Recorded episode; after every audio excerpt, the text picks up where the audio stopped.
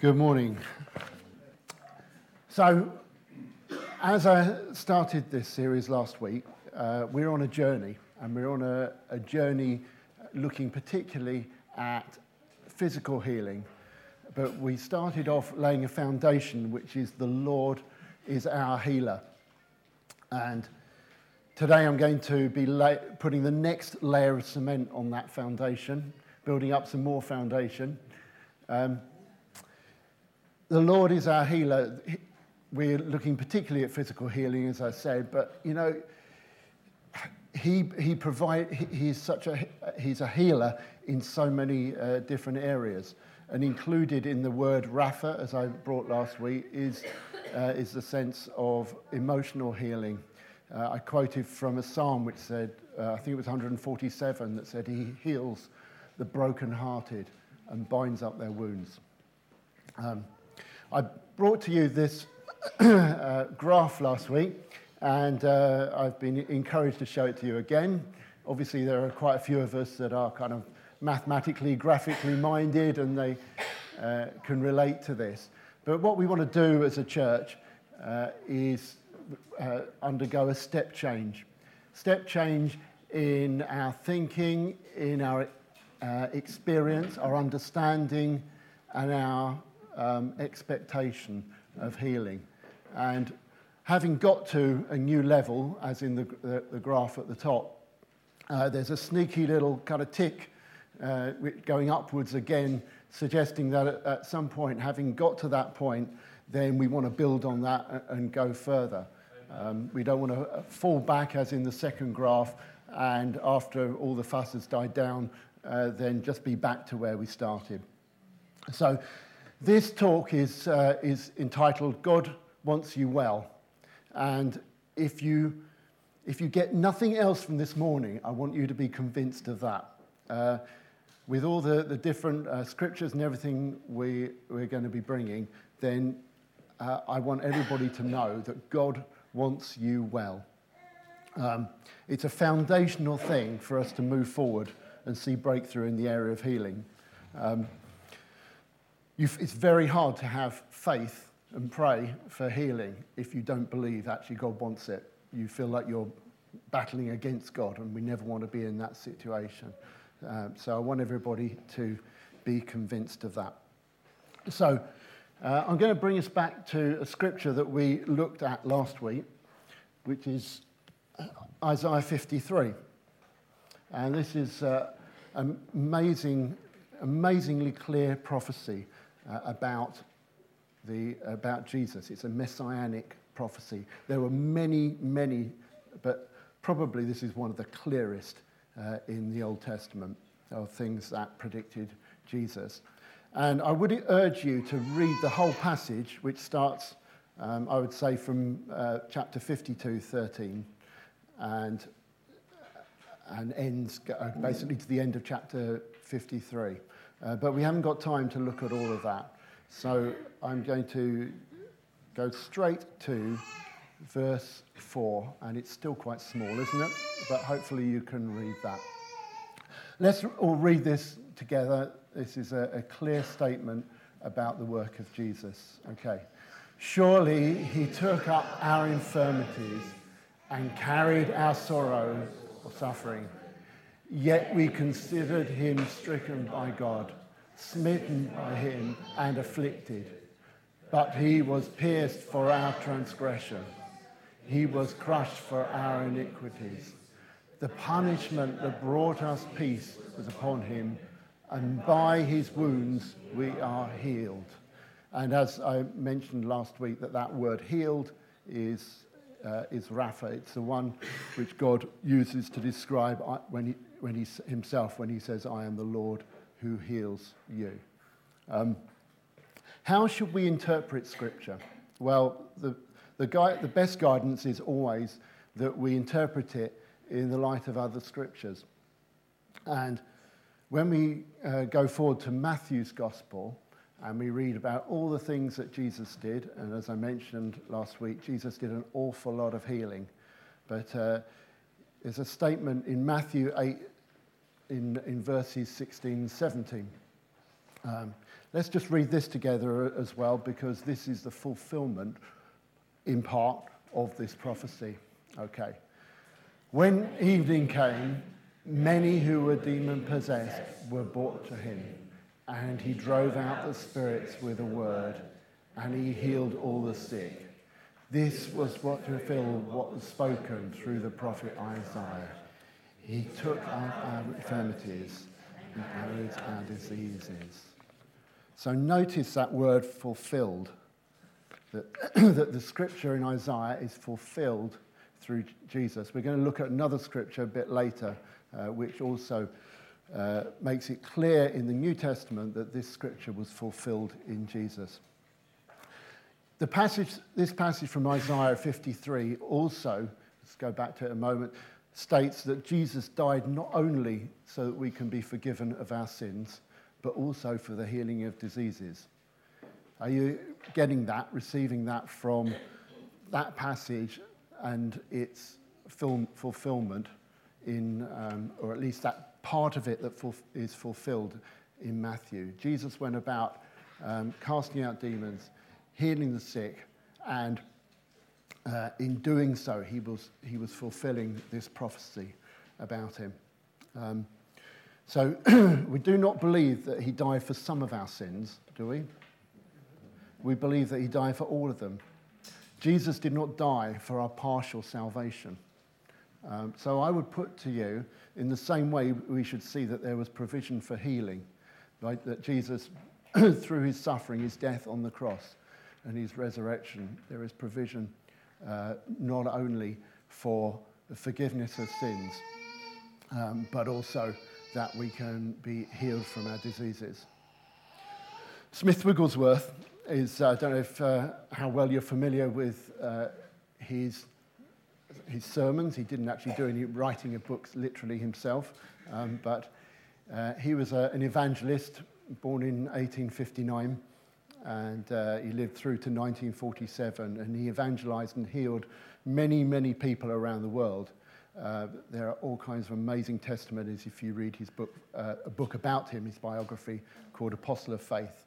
There is another one called Ever Increasing Faith, which is a collection of his sermons. I'd really recommend those to you.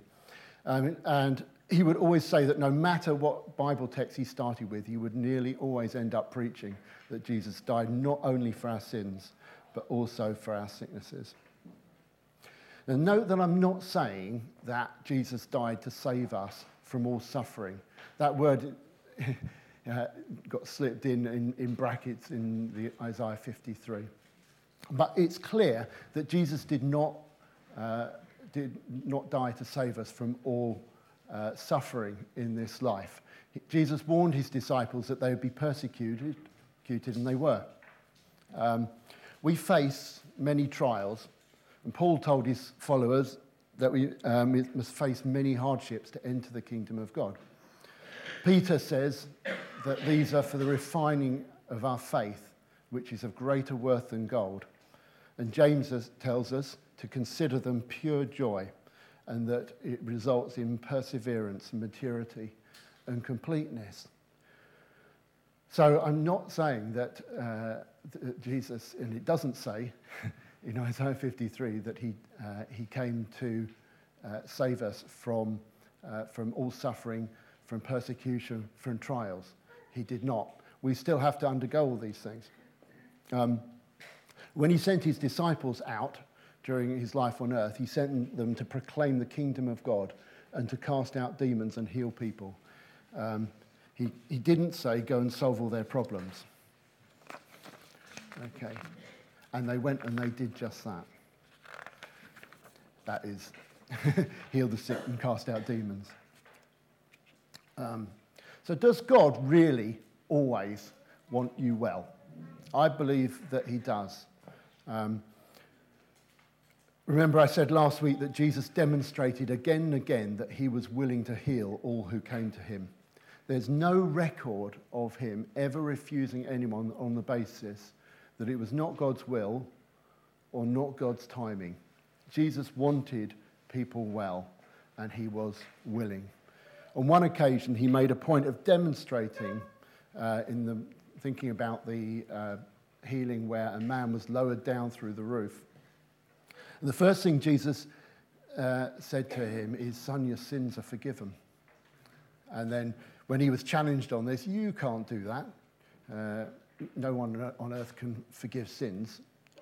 And Jesus said, Well, let me demonstrate actually that I can. And then he said to the man, Get up, pick up your mat, and walk. And the, and the man did that.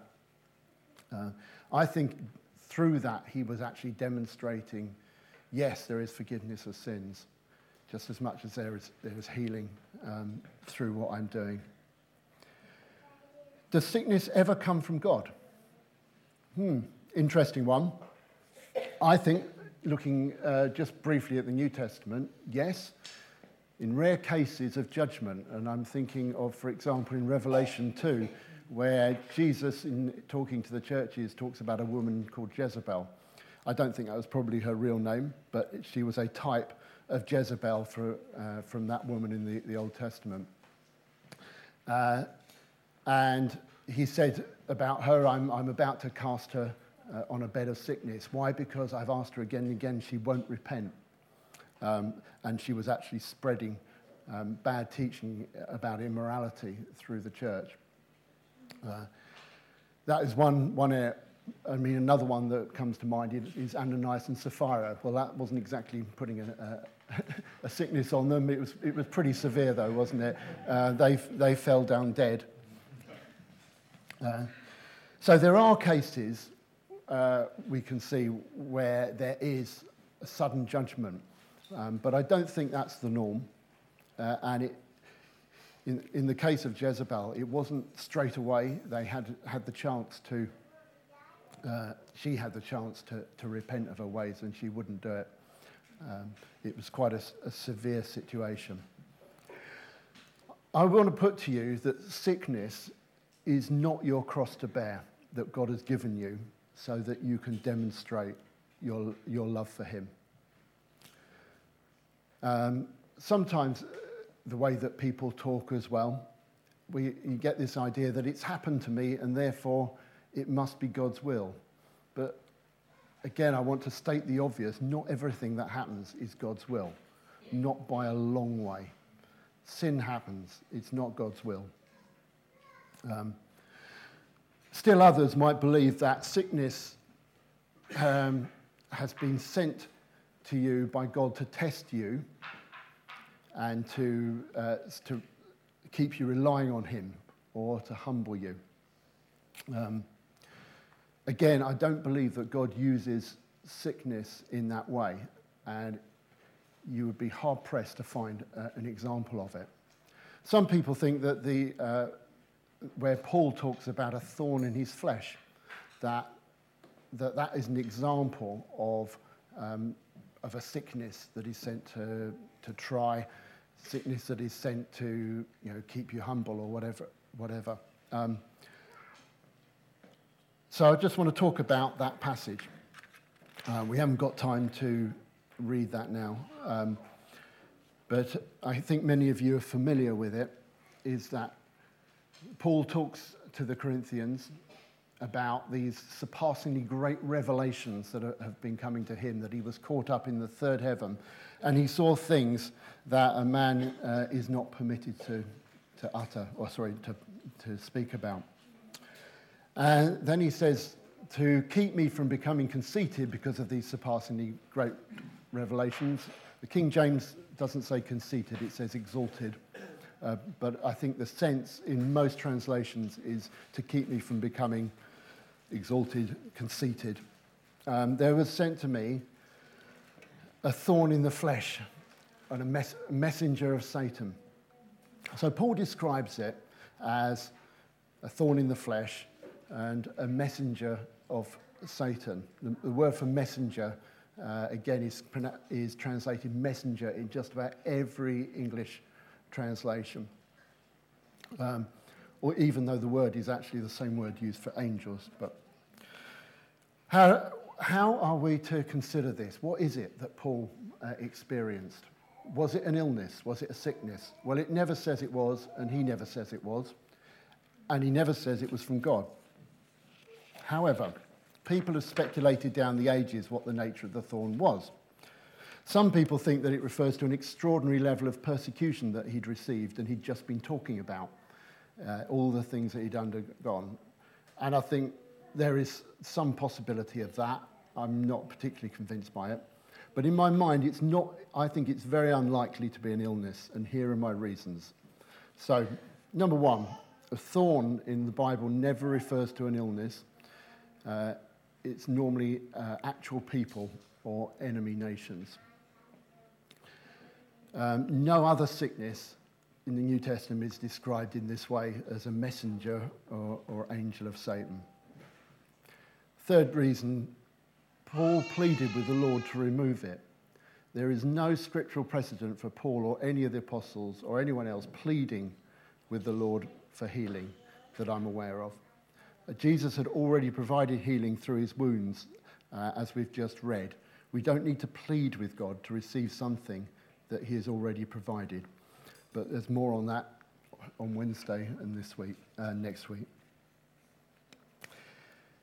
Um, when we talk about next week um, how to give and receive, how to administer and to receive healing, I won't be advocating taking that action, and I don't think Paul did. And then the fi- finally, God speaks and says, My power is made perfect in weakness. In the context, Paul is using this word weakness um, together along with the idea of uh, insults and persecutions. And that to me means uh, I, it doesn't appear to me to be an illness. But let's just suppose uh, that hasn't convinced you and you believe that it was an illness. Uh, we're just going to suppose that for the moment. As I said just earlier, it was given to him because of the surpassingly great revelations. He was caught up in the third heaven. If you want to know what that means, ask Dave Paul. Uh, I think it's basically heaven. Uh, he's caught up in the third heaven, seeing and hearing things a man is not permitted to tell. Even so, Paul pleaded with the Lord three times to take it away before God said, My grace is sufficient for you. So, if you want to consider your sickness in the light of this scripture, ask yourself, first of all, what incredible revelations that you have had that God uh, would need to do, give this to you. Then, three times at least, ask God to take it away.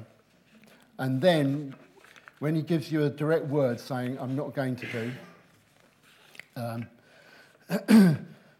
and his grace is sufficient, and then don't seek to be healed. For all the rest of us, I'm, in, I'm, encouraging you to do the opposite and to, uh, and to seek to be healed and to seek to be a healer and to administer it to others. Let's quickly go back to that prophecy in, in Isaiah 53, because um, Peter also quotes from it. in his first letter, he says, He himself bore our sins in his body on the tree so that we might die to sins and live for righteousness. By his wounds you have been healed. For you were, you were like sheep going astray, but now you've returned to the shepherd and overseer of your souls. This is another confirmation from New Testament writers that, that Jesus has fulfilled this prophecy. And note the word were, that is, the tense is now, you have been healed. Um, but it's past tense. It's something that Jesus has already done. Okay? So Jesus has already paid the price and died not only for our sicknesses, um, also for our illnesses in this life. Uh, and everybody who's ever going to get healed in his name, he's already done it. we don't, um, I, that's why I believe we don't have to plead for it, because, because it's like pleading for him, uh, with him for something that uh, he has already demonstrated that he has, he has done for us. The provision is already there. Not only does God want us well, he's already made ample provision for it. Um, I'm going to pass over to Tony. Amen. Thank you, Brother Rob. Well, my position in all of this is amazement at the linkage between peace and physical healing or mental healing. I had never seen that before. And um, it's good that we just looked at Isaiah 53 because it says in verse 5, verse 5, it says, But he was pierced for our transgressions, he was crushed for our iniquities, O Lord Jesus Christ. The punishment that brought us peace was upon him. And then by his wounds we are healed. So I'm seeing this linkage and embracing it between that word peace. Um, in Hebrew, we are told it's shalom. Yes? But I understand also that the language that we speak English is so limited that it's not the full truth. It's not just peace. It actually means wholeness, it means completeness, it means wellness, it means perfection, and it means peace. So it's a very, very big word, the shalom word. English is quite limited. And as I think about all the interesting new thrusts for health and well being that we see in our nation, it's the shalom, really, that we're seeking. It's the shalom that comes from, as Jody referred to him earlier, the Prince of Peace. Bless God, that's his name. And he embodies it. And so I am being challenged by the whole issue of peace in my life. I'm making it personal because there is definitely a linkage. If there is no peace, there's not wholeness. If there is no completeness, if there's no peace, there's no completeness, there's no wellness, there's no perfection, there's no ambiance for those things to happen. As a matter of fact, for any of us that are medical, the whole concept of disease means to be diseased, to be not at peace. When we have a disease, whatever it is diabetes, um, cystic fibrosis, cancer, the big C that scares everybody. When we have a disease, I understand that it means that our bodies have been put at dis ease. And every dis ease is an opportunity to speak shalom, to really, really speak it. Now, we, because we speak English, we've been introduced to a few Hebrew words. We mentioned one this morning, maybe two. And the really favorite ones that we know is hallelujah. And what's the other one that's so obvious? Amen. Amen. Yes? But I am being challenged, and I would like to challenge all of us because all of us are some part of that um, graph that our brother has shown us. We are somewhere there to speak peace in our lives, in our hearts, in our bodies to speak shalom, even use the word. Let that be the third Hebrew word that we deliberately, and as people are using the fancy word now, everything is to be intentional. Let us deliberately and intentionally use that word. Shalom. Shalom. Apparently, it was a greeting in the time of Jesus. And so when he comes, he would say shalom. He actually told them at one point in time that when you go into a city, when you go into a house, you bid shalom. It was interesting that during the experience that we had recently with the fiasco of illness that took over the world, that Numbers 6, verse 23 and to set 27, it became very, very popular. We have that song, The Aaronic Blessing, that went all over the world. And I was thinking recently to myself, because it ends off, The Lord give you peace, shalom. You remember this, the, the song, The Lord bless you and keep you? And I was thinking to myself, I wonder if that was one way of the Lord Himself, out of mercy and kindness, allowing the proclamation of shalom to embrace the world and to encourage us. I remember the first time I heard that, that song, it really was deeply touching. And I joined with maybe some or many of you in here in just sending it off to everybody because it was so beautiful. And it became international. And that was a message of shalom. The Lord give you peace, not just quietness but the Lord keep you from disease. The Lord keep you whole. The Lord make you complete. The Lord make you well. The Lord make you perfect. The Lord give you peace. And of course, in Psalm 103, verse 3 to 5, if we could turn to that. I know Jill is not here, but I know it's one of her favorite verses, as it is for me. Um, so, oh, Jill, hi, Jill. cool runnings. You're running things. Well, both Jill and I, could somebody read that verse, please? Psalm 103, verse 3 to 5. Cool runnings. I love that one, Rachel, because there's another little bit in there about our youth being re- renewed. It's a promise that we could embrace. And so, my contribution is to embrace shalom. I challenge all of us to use that word more, not to be considered freaky as an English person using what's this whole thing speaking Hebrew now, because I'm sure somebody's going to say that, particularly in the current geopolitical context. Some people might find it offensive. But yes, the world already know hallelujah, even if they don't know what that means. And most people know amen. So why can't we choose a third one to introduce to our vocabulary?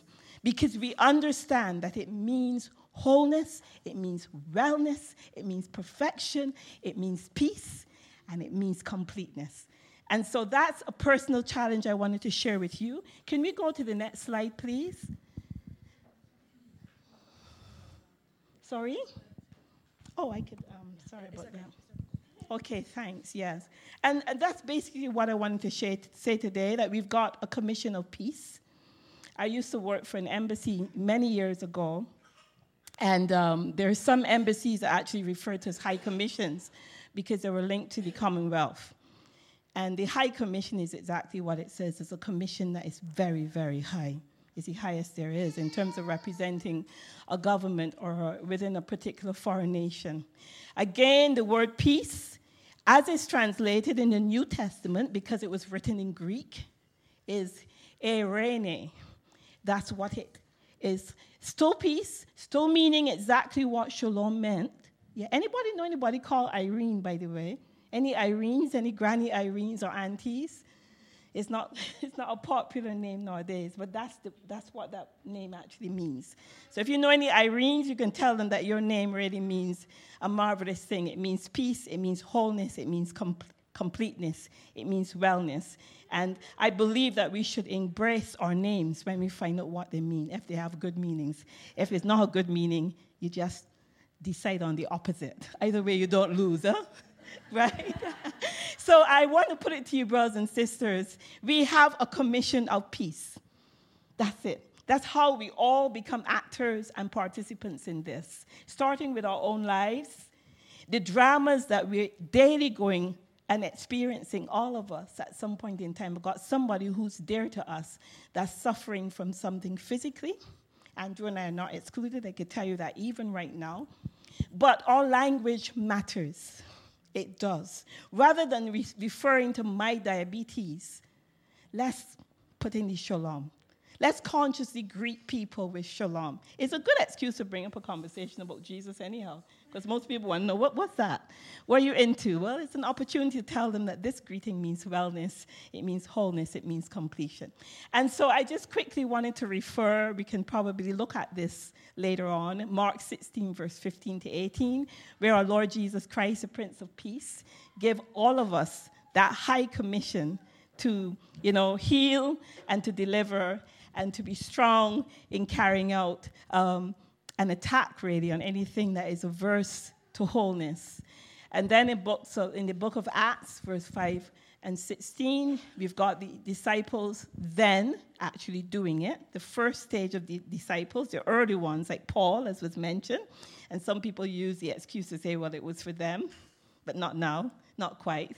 Because when we look at 1 Corinthians 12, verse 27, and then 14, verse 1, it talks about the healing gifts um, and what we should be embracing. All right? So I'm not going to hand over to my wonderful husband. Just wanted to challenge you on that.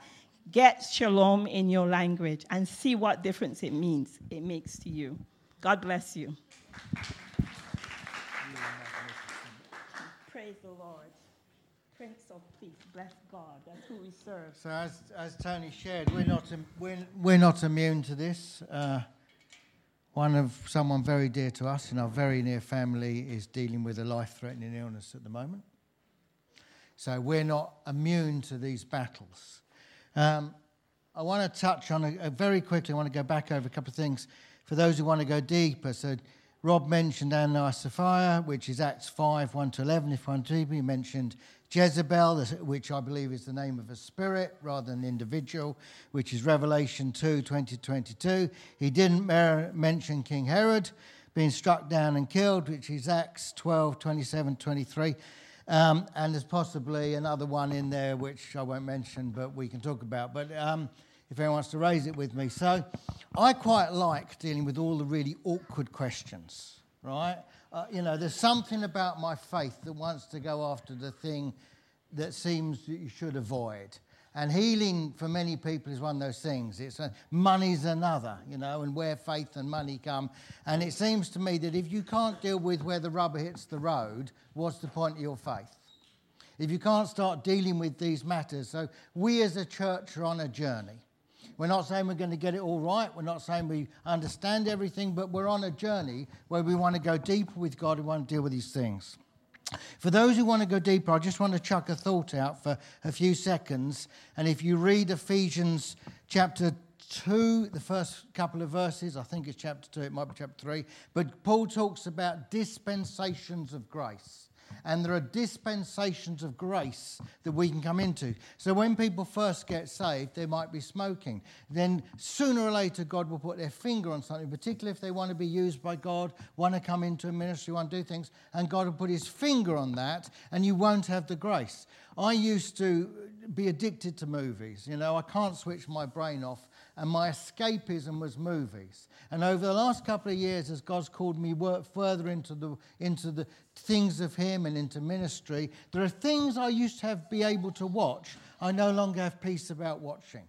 I'm not saying that for anyone else. I'm not telling people what to do or how to live their life. I'm just saying for me, I don't have that dispensation of grace to do some of the things I used to do. So when you look at these, there are dispensations of grace for individuals, and there are dispensations of grace for leaders and movements of God. And if you look at these, two of the three are to do with the move of God in the church and God puts his finger on something and says there is no dispensation. One of those three is to do with the direction of a nation and who is heading up a nation. And he's not judged as an individual, he's judged as the king of a nation and what the spirit of that nation he will bring. Whether it be a, a nation that brings brings glory to God or whether it's a nation that will bring glory to themselves. And there is not a single case in the scripture or individual where an individual seeking God and God uses sickness to punish them. Not a single one. We set a little homework last week. Do you remember what it was? We said, Does anything in the English language count before the word but? Do you remember that? You know, we really appreciate what you're doing at work but. Right? It, you know, we really enjoy your company, but. It's great when they come round and visit, but. Right? Does anything count in the English language before the word but? And we asked you to just ask yourself the question, you know, does Jesus want, if you're struggling in this area, struggling with things, you know, oh, God wants, you know, if I said you God wants you well, is the first thing that comes into your mind, but. But you don't know my past. You don't know what I'm struggling with. You don't know what I did. You don't know what's inside. You don't know my unbelief. You don't know my secret sin. You don't know my addiction, my porn addiction, my alcohol addiction. You don't know how I behave and scream to the kids when I'm not here. I've done most of those things. Not all, but most. All right? Never stop Jesus loving me. So if we go to my slide, we're going to do some a, a really one really deep theological point. All right? So this is from Acts, and it says, God anointed Jesus of Nazareth. Right? That's our Saviour. I find it interesting he says of Nazareth, which is considered the slum of the whole of the Jewish nation. So Jesus of the poorest, worst, most deprived, most rejected, most unsuitable area with the Holy Spirit. See, he anointed the person of the worst place with the Holy Spirit and with power. And what did Jesus do? He, Jesus, the King of Kings, Lord of Lords, as a man, though, went about doing good and healing all. All in the Greek, the Hebrew, and the English means all. All right? Just, just for those who want to look up the word, it means all. All who were oppressed of the devil.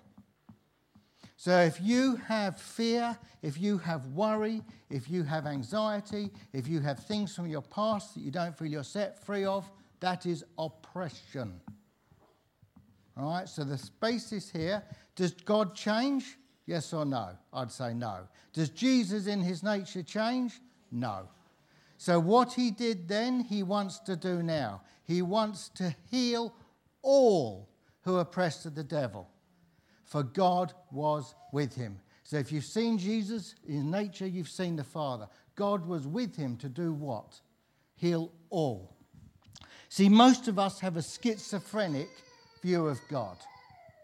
You know, some days God's, and it's really our view of ourselves that we impose onto God. So when we like ourselves, we have a loving Father who's on our side. And when we dislike ourselves, we have a judgmental Father who's going to punish us and make sure we suffer for all the horrible things we're doing. Don't transpose your view of, of yourself onto the loving Father of God. He is the same yesterday, today, and forever. It's not like, what mood did God wake up on? Has God got a hangover this morning? Right? Did he get out of bed the wrong side? Is he going to be like a bear with a sore head today, or can I approach him? That is not God. So, a really deep theological point now. I want us all to say this together. This is, but it's fundamentally true. So let's say it together Jesus good, devil bad. If you remember nothing else in terms of theology, and I would say that's pretty aligned to Scripture, Jesus good, devil bad. But it's not equal. The goodness of God is not an equal power to the power of the devil. Right? The devil is a created being, spoken into being. Another theological debate, probably not for this morning. All right? Right? But Jesus is goodness. Jesus is goodness. We sing it. The goodness of God is chasing after me. Do we believe it? The goodness of God is chasing after me. All right? He sent, when he went back to heaven, he sent the Holy Spirit to earth. And it says in Chronicles that the Holy Spirit roams throughout the looking, looking for a heart or hearts that will be committed to him. If you have a heart that is seeking God, God, the Holy Spirit, is looking for a relationship with you on a not just a daily basis, not on an hourly basis, but a second by second basis. He's looking 24 7, 365 days a year, every day for the rest of your life to do you good, to be in you, to bring you goodness, to bless you, to bring you his revelation, to change you, to bring his purposes about into you. 24 7, he's roaming the earth and looking for your heart. And every second your heart cries out, he's there. He's not schizophrenic. It's not one day he's there and one day he's not. You cry out to God now, in this moment, in this prayer, at the end of this meeting, he's there. You go home, you ignore him all week, you cry out to him because you have a bad day on Saturday night, he'll be there 24 7. 24 7. That's the God we believe. So that's the basis of what we are launching into, and we, we celebrate and we honour Rob for doing this and taking this on, and we honour that and we honor the, the leaders in this church for allowing us and to do this. We're on a journey, but we're on a journey to find the goodness of God.